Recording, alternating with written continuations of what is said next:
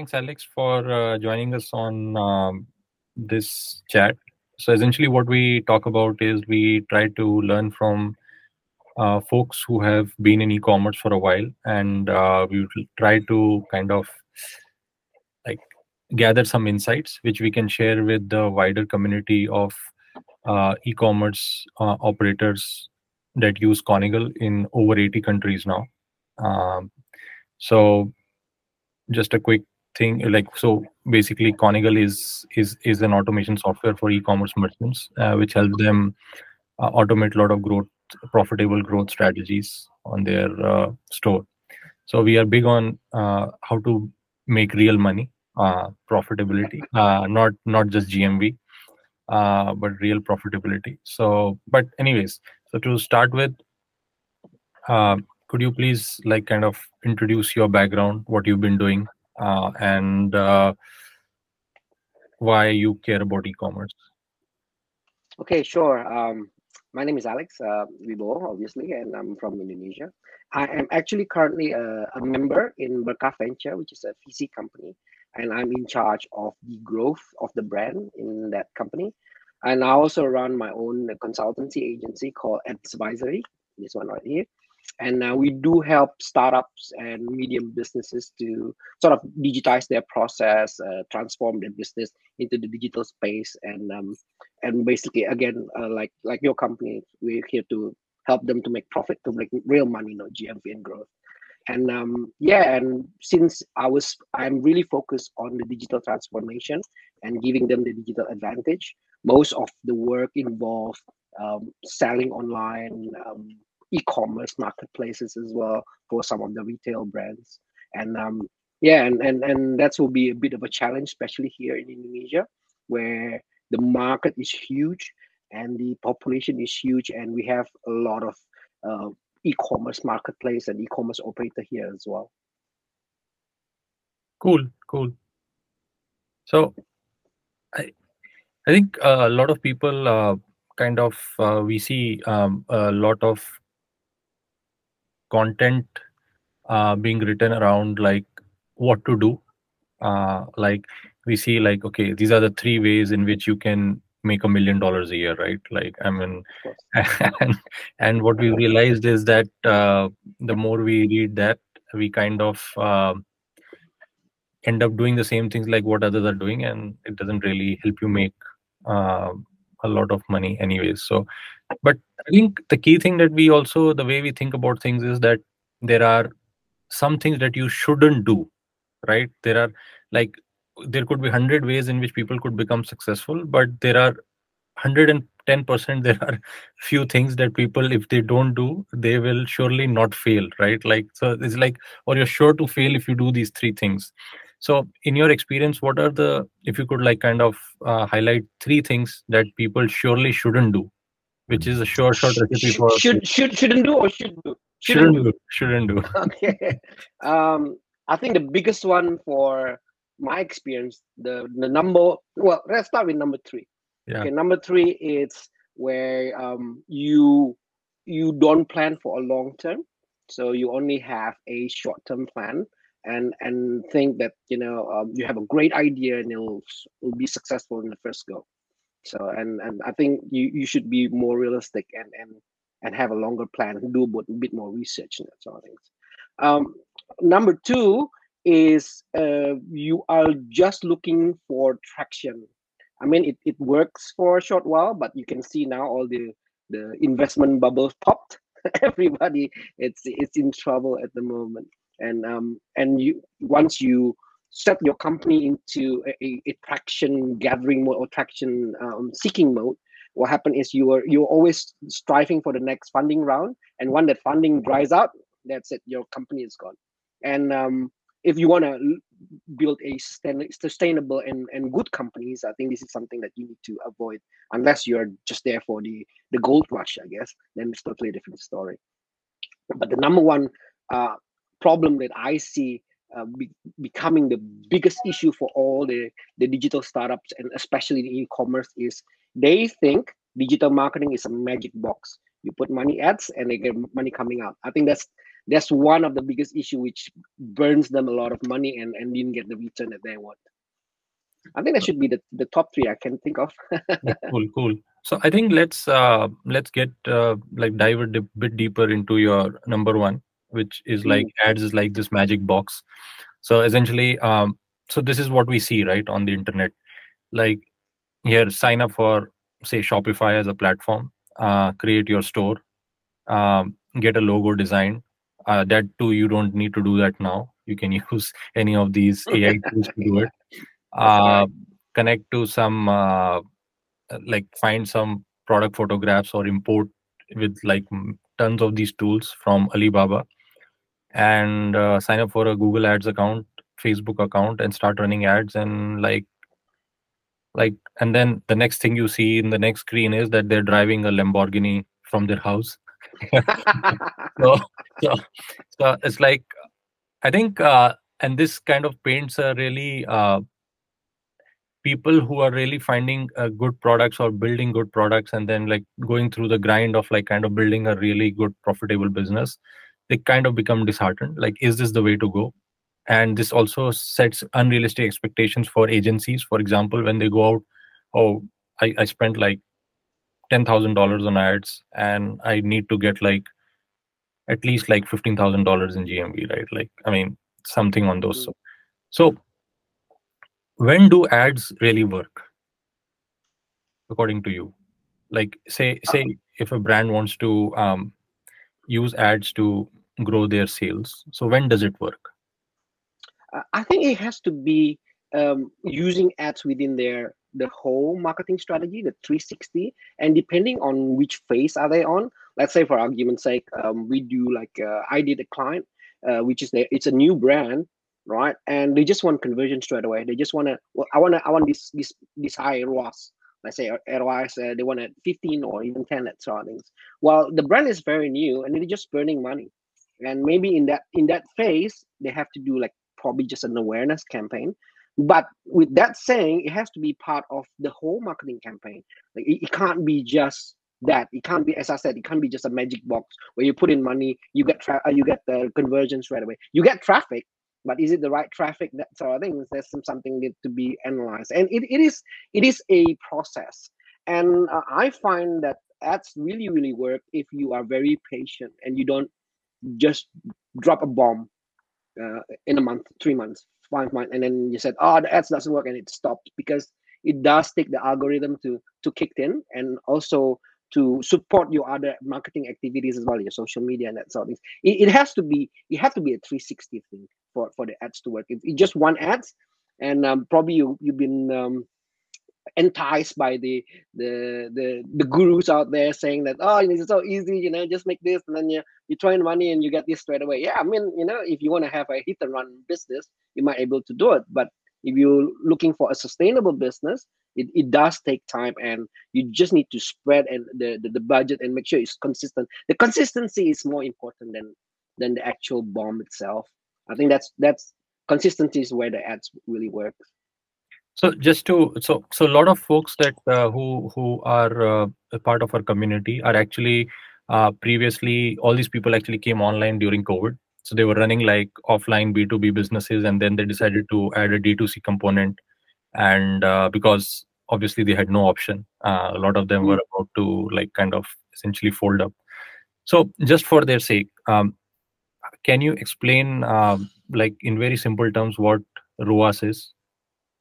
Okay, so R O A S, uh, there's a different uh, expert saying different things, but for me, R O A S is very simple. It's a return of ad spend, uh, how much you are um, spending for your ads and how much you gain from the ad spend, not the total revenue, but actually the revenue gain from your ads. It, it does, uh, it, it does uh, pose a bit of a challenge.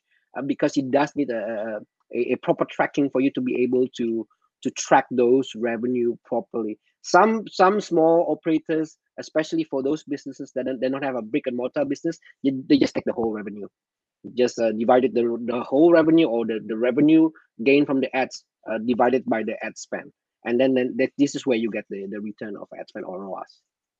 So just just a quick thing. So say say today uh, some there is this Shopify store um, which is which is like a fashion store in some part of the world, and they decide to run Facebook ads, and they spend like say one thousand dollars, um, and they are only doing Shopify, right? They don't have any offline presence, for example, just to make things simple. And they get like, for the duration of the campaign, um, they get like two thousand dollars in sales, right? So essentially, ROAS for them would be two thousand divided by one thousand. That's correct. So now, uh, let's take this one step further. But so what we see is, like, usually during these kind of campaigns, you run an ad today, some people will come and visit your website, then they will go back and talk to people, you know, do more research. And then after like, say, like twenty days, they come back and buy it, right? By the time, suppose your campaign is already ended. So how do you, technically, what is the best way to attribute? Do you still attribute the sale to this campaign or no? Or till what, what time do you attribute these sales? Uh, I guess uh, that's also possibly a challenge. I think this is about uh, the company or the, the marketer self-discipline, because you need to set an allocated time, uh, a set time to calculate your ROAS, regardless whether the attribution has come in before or after, because it, it'll roll over. The, the problem that um, some marketer has is when the client or the owner asks for the, re the report straight away. So you attribute, uh, you do the, uh, the one week attribution. Sometimes the, uh, the next report will be fourteen days. The next report will be one month. If you set for one month, then you have to wait for the whole month. For me, myself, in, in my uh, agency or my, my guys, we only use two weeks because then it'll be more tactile for us to do uh, a, adjustment. But that's it, two weeks at a time. So once you do a three two weeks period, you have a trend, and that that the rollover attribution will create that trends, and you you sort of have an accurate data. So just to quickly summarize our discussion so far, uh, so essentially what you're saying is that uh, ROAS is like return on ad spend. You spend some money, you get some money, essentially, right?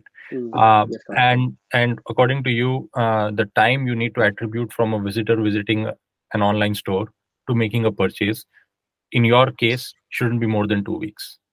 Mm. As, is, to, is to that, help you to help you analyze, yeah. Yeah, is that correct? Is that correct? Yes, that's that's that's the habit that we we have in in my agency.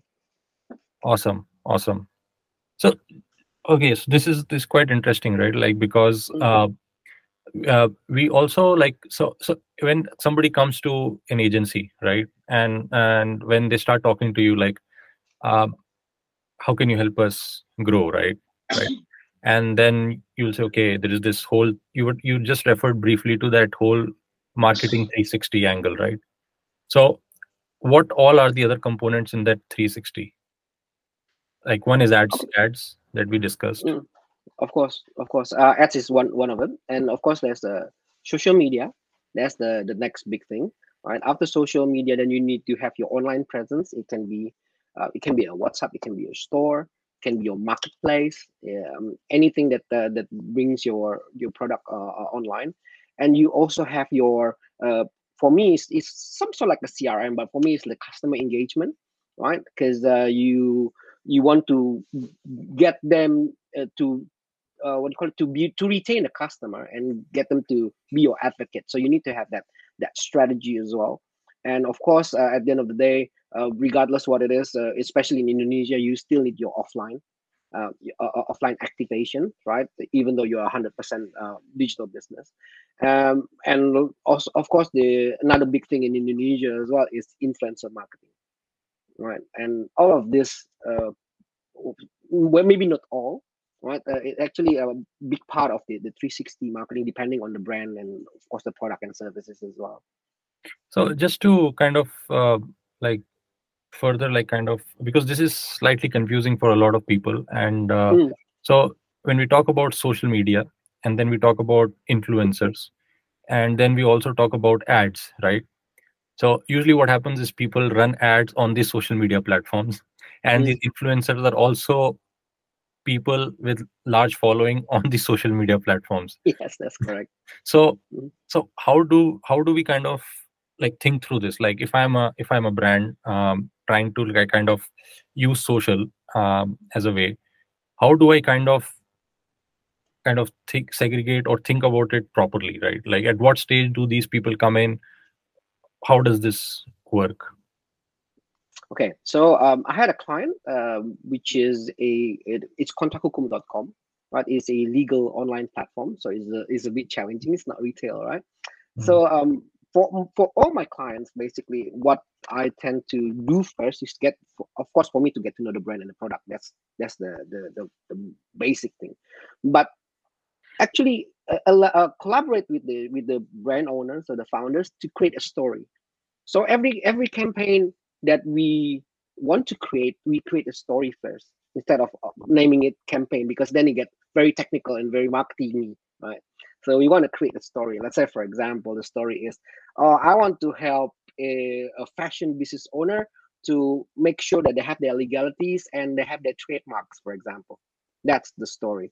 So from that story, we did a bit of market research, right? And who's actually the uh, standard marketing, you know, who's the player out there, who's the competitors and the pricing, that sort of things. Once we get that, we find an angle, right? Let's say the angle will be, okay, look, our competitors just slashing their prices and we don't want a price war. So we want to we want to elevate the brand, make it into more trustworthy. Okay, so the story will become, uh, we want to help a fashion designer to register their company and do their trademarks with a trustworthy company. So from that story, then we we we narrate the whole social media activities. Like, let's say, for example, we do the posts, we do this, we have the ads, right? And we we tend to have this one narrative that actually uh, branches out. Let's say, again, with that brand, right? So I'll I'll, I'll create the story about about uh, a, a brand, a, a fashion brand that want to do uh, that need to register their brand because they don't want to get stolen. They need to have the, the company registered. We have that narrative done. We put it in our website, in the blog, right? And that blog will be segmented into a social media post. In the social media post, of course, then you will telling the story, how important it is, get a bit of uh, testimonials, that sort of things. Do we need an influencers? In this case, yes, because the product is nationwide, right? There are cases where you only have three outlets, for example. Then don't worry about influencers yet, right? Yes, we do get an influencers, and you know, one of the fashion brand as well that use our services, they happens to be an influencers, and um, yeah, get them to tell the stories. And all of these messages are reinforced by paid ads, right? By and then the, the paid ads actually pushing the story forward with an additional uh, call to action or a conversion campaign based on that story to make them go to the website and basically click buy. So I think that's that's one one uh, one stream from from story to execution that is actually um, how to say it, more cohesive, rather than oh just do the social media and, and, and do that and sort of things. And and we do that story every two three months, for example, depending on the story. Uh, I think it's easier for the clients to understand when I say the story instead of the campaign. Yeah, yeah, yeah, yeah. I think this this is something that I I, I learned some time back as well. So uh, essentially, it's all about like every brand brand should come up with their narrative first, and then from the narrative, different stories come, as you said. And uh, you've you've actually taken this one step further, where you're saying, okay, a brand has a narrative, then every three months there's a new story, which essentially is a campaign, right? And then followed with a campaign, reinforced with a campaign to for call to action. This is a very nice way to kind of think about it. So this is quite cool, actually. Um, so one more thing you you were talking about, and this is something that, so when we think about marketing expenses, right? Like, so we, we think about this whole marketing three sixty, we do ads. Um, some people focus on S E O. Um, S E O. Um, yeah, some folks are really good on marketing. Like, you know, they will, like Instagram, they'll be like, live on Instagram all the time, now TikTok, right? So it's, but at the end of the day, when you get a customer, and what we've seen, so we we did a, a study on over one point five million online stores, and what we found was that less than twenty percent people actually place a second order on any store. Mm. And your customers who place actually ten orders are less than like half a percent.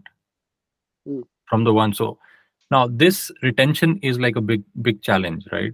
So you t- briefly touched upon retention, right? Like uh, having that bit of a C R M component to retain customers, right?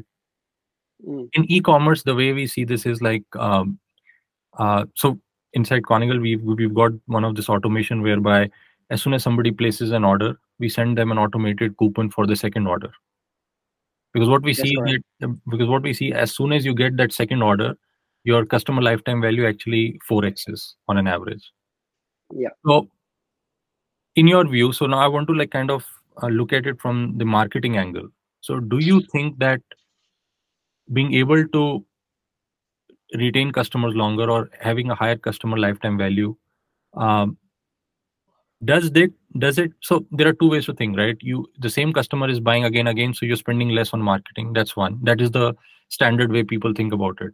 What I want really your input on is like, say somebody does having multiple customers uh, coming back and buying eventually lower down your expenses on your fresh marketing to get new customers. I hope you understand, or it's it's not. Yeah, yeah. Totally understand. Totally yeah. understand. So, mm. does, so does it does it lower down your cost of acquiring a new customer? Uh, of course. Like let's say, for example, again with the with the legal services, our C P A is very high, right? And people are saying, "Oh, you're crazy! Why your C P A is very high while you're doing digital ads?" It doesn't matter, right? Every business is different. C P A can be high, but our uh, basket value is very high. You know, for example, I spend probably uh, my C P A one hundred twenty dollars per person, for example, but they spend five hundred dollars, six hundred dollars at a time, and they we do get the retention because uh, we have an automation in place and make sure. Again, the story was trust before, right? So once they are comfortable with our service, we do have a system where we do touch them, right? In in in several uh, um, points, right? And and of course, it, we do have a, a reward system as well, for example. So we do all these kind of things, but this is for legal, right? I mean, um, once you are comfortable, let's say, for example, you do you have a lawyer, you know, you, you tend to stick with the lawyer until that lawyer screws you over, and then you, you move to the next one or something yeah, like yeah, that. Right? Yeah, yeah. You still have that loyalty, but if we're talking about e-commerce, which is the, the one you mentioned, with with most of your survey happens, right? Uh, we did a, a a clothing line. We have a fashion brand, right? We have to understand the market.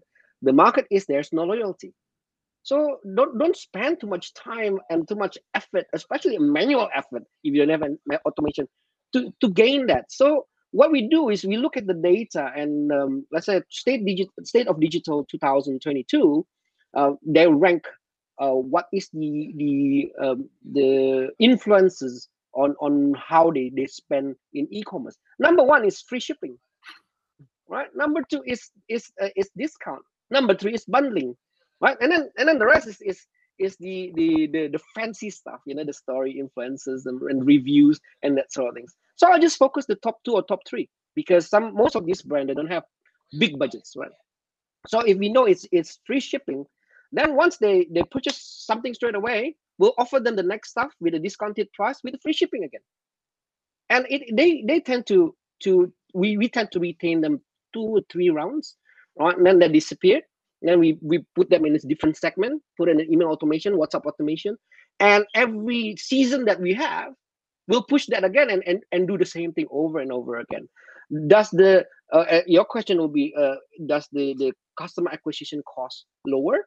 It might not because we keep looking for new ones all the time. So that's that part. But do my revenue increase because of the retention rate? Yes. If my A R increase, yes. But that's not necessarily the, the cost of acquisition is lower. So we can so so yeah, so so in uh, according to your experience, we can definitely say that the cost of acquisition of a new customer does not decrease if if you retain your old customers longer. It's just that the lower, mm. old customers buy more, so eventually you make more money on them rather than the new. That's one. Correct. Mm. So. We, the new ones are the most expensive customers that you have with the least profit margin. Mm, definitely. But that's the most important one, isn't it? the, that regen- regeneration that you need to do all the time. Awesome. So just just a quick one again, right? Uh, uh, since you are the like you are an expert on this, like so C P A. You mentioned the term C P A. Could you help uh, like define simply, like explain what C P A is for those who won't know? Mm, there, there's two two C P A. For my C P A, uh, the one I'm I'm talking about is cost per acquisition. So how much uh, cost or how much money that I need to spend to acquire this one customer, right? For a fully digital uh, business, it's basically just the um, uh, total ad spend, right? And divided by in, in a certain period of time and divided by how many people actually purchase your product. Then you have your C P A. So just to tie this back to the previous uh, uh, uh, like attribution period that you talked about, so essentially two weeks. Mm. Is, is that correct? That yes, that's correct. Yes, if, if I spend like one hundred dollars and if I get like uh, like five customers within two weeks, that means my cost of acquisition of a new customer is like twenty dollars. twenty dollars. Mm, that's correct. Okay, cool. Sounds. It gets more complicated once you have like brick and mortar and you do other marketing activities. You need to actually feel, um, uh, group all your marketing activities into one, and then you divide it by how many customers that you get. Then you get your true C P A basically. It is it's simpler if you do it just a fully online business. Hmm. So it's very interesting that you touched upon the State of Digital report, and you said the top three factors were actually free shipping, discounts, and bundling, right? Yes, that's correct. So if you if you inherently go back, you funnel it back, uh, then essentially all of these three things mean pricing at that the end of the day, right? Yes. And, and and in fact, uh, uh, our whole thing around like Konigle came about when we read this uh, paper by McKinsey uh, in two thousand four. They said that one percent, if you're able to increase your pricing by a percent and keep your like sales almost same, you can grow your profit margin by appro approximately eight percent, right? Now, but but when you talk about the State of Digital here, you're talking about pre-shipping, discount, bundling. All of this means your ability to reduce prices as, as a brand, right? And and it, it, that is what is driving like purchase decisions, right? So What is your what what are what are your thoughts around like importance of pricing in e-commerce? Um, pricing, I think, is quite paramount, right? But um, setting the pricing, there's a there's a, a science and an art of its own, right? And it it takes a lot of work, right? Um, when we're talking about the, the top three uh, drivers drivers for people to purchase, right? It's actually a a perceived uh. not perceived value, is a, a perception that the cheaper is uh, the, the price is cheaper. But as a, an operator, you need to be smart of it. Like say, for example, uh, the price might be lower, but your margin might be higher. Like say, for example, uh, with the with the with the fashion, for example, or we in the fashion businesses, they have like they have periods, right? They have a set period. Let's say the first three months I have to sell full price. The second period I need to sell probably maximum thirty percent. And then uh, the next period will be clearance sales, right? And all of this period has been calculated into the pricing. So when you go to the third or the fourth period, you still make margin, or at least you get your money back, right? And the first, second period is where you where you get your your profit basically. So if if we're talking about number three, the bundling, then we can bundle the the product from the first period and the third period. The retail price R R P is so much cheaper, but at least you're still making money. And then, for example, for the for the free delivery, for example, I'll, I'll look at my order. I go, I, my order is three thousand unit per month, five thousand unit per month. I go to Shopee, hey, you know, give me give me support for the for the for the delivery, or I'll take my business somewhere else. And they usually give it to us. That sort of things. So I mean, there's a lot of aspect that you you can play with to. Um, uh, to have the attractive pricing, but yet you still maintain your margin or even your profitability. So if you, if, if this is quite quite uh, true, because uh, so you, when you when you talk about the fashion business, and then they have these phases. So essentially, uh, the way we we think about it is we call this as like price skimming. It's it's just like yeah. Apple is a master at it, or Samsung. Like any Samsung phone when it comes out is like thousand two hundred dollars, and then eventually you can get it for like five hundred, six hundred dollars, like two years down the line, right? So, so essentially what we did inside Konigle is that we actually have a price skimming automation where you set and you forget. So it will keep dropping the price over a period of time, and essentially so that you maximize your margins. Because what we see is like a lot of brands make a mistake where they will like sell at a certain price till day one hundred eighty, and on day one hundred eighty-one, when they want to put the new stock in, they will essentially like basically sell it for like ninety-nine percent off. Yeah, that's right. This is where they lose a lot of money. So right. we actually did this whereby we said, okay, you could actually like mark down uh, over a period of time. But your other point around like uh, like when you talk about free shipping um, and being able to negotiate, I think this is something which is super, super important. Um, uh, we recently learned on one of our interviews uh, with somebody in the U S who runs a company called Profit Trust. And they were talking about uh, how they help. It's just not like negotiating rates, but also there are with deep with uh, D H L, U P S, uh, and shipping providers like these, there are actually thirty-five heads on which they can actually get back refunds for you because mm, that's right. they made, they made errors. So you can actually squeeze another like seven to ten percent of margins on shipping. So I think this awareness is super, super important. But I really loved your tactic of like bundling uh, slow moving stock with new stock, right? Uh, yeah. And uh, that kind of is like a good way to think about bundling as well. I guess the principle of thing is very simple. Like, I mean, at the end of the day, you, you're not making money from the, the, the, the price increase. The way you make money is from the margin, right? So there's two ways on getting and maximizing the margin. It's actually getting the price higher. And of course, you can get the, the, the, the cost lower, right? So you might not be able to increase the price, like especially when you are commodities, right? You, you, you tend to just lower the prices all the time for commodities, right? But as long as you've got your company efficient, right? Um, not many manpowers, get automation, um, get at the right deals, and um, press down that cost, right? And then you, you still have your the margin that you want, and then it's just one way to do business, basically. Awesome, awesome. So actually, we we we've kind of synthesized uh, like the ways to make more money online, and so there are seven seven things that you can do. And one of it is to reduce costs, which you have so eloquently like just explained, right? Like just cut down, like, I think this is like so true, so true. Yeah. Yeah.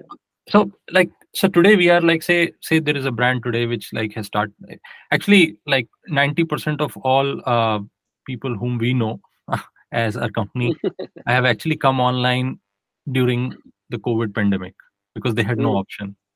Mm. Uh, but now as they, as things kind of like open up and things are normalizing way more than what it was like two years ago, they are also starting to like kind of think like, is Q, is is e-commerce real, right? Or is it that it is it is just going to be this one fun experiment that we do, and our offline businesses is going to like kind of uh, finance this forever, right?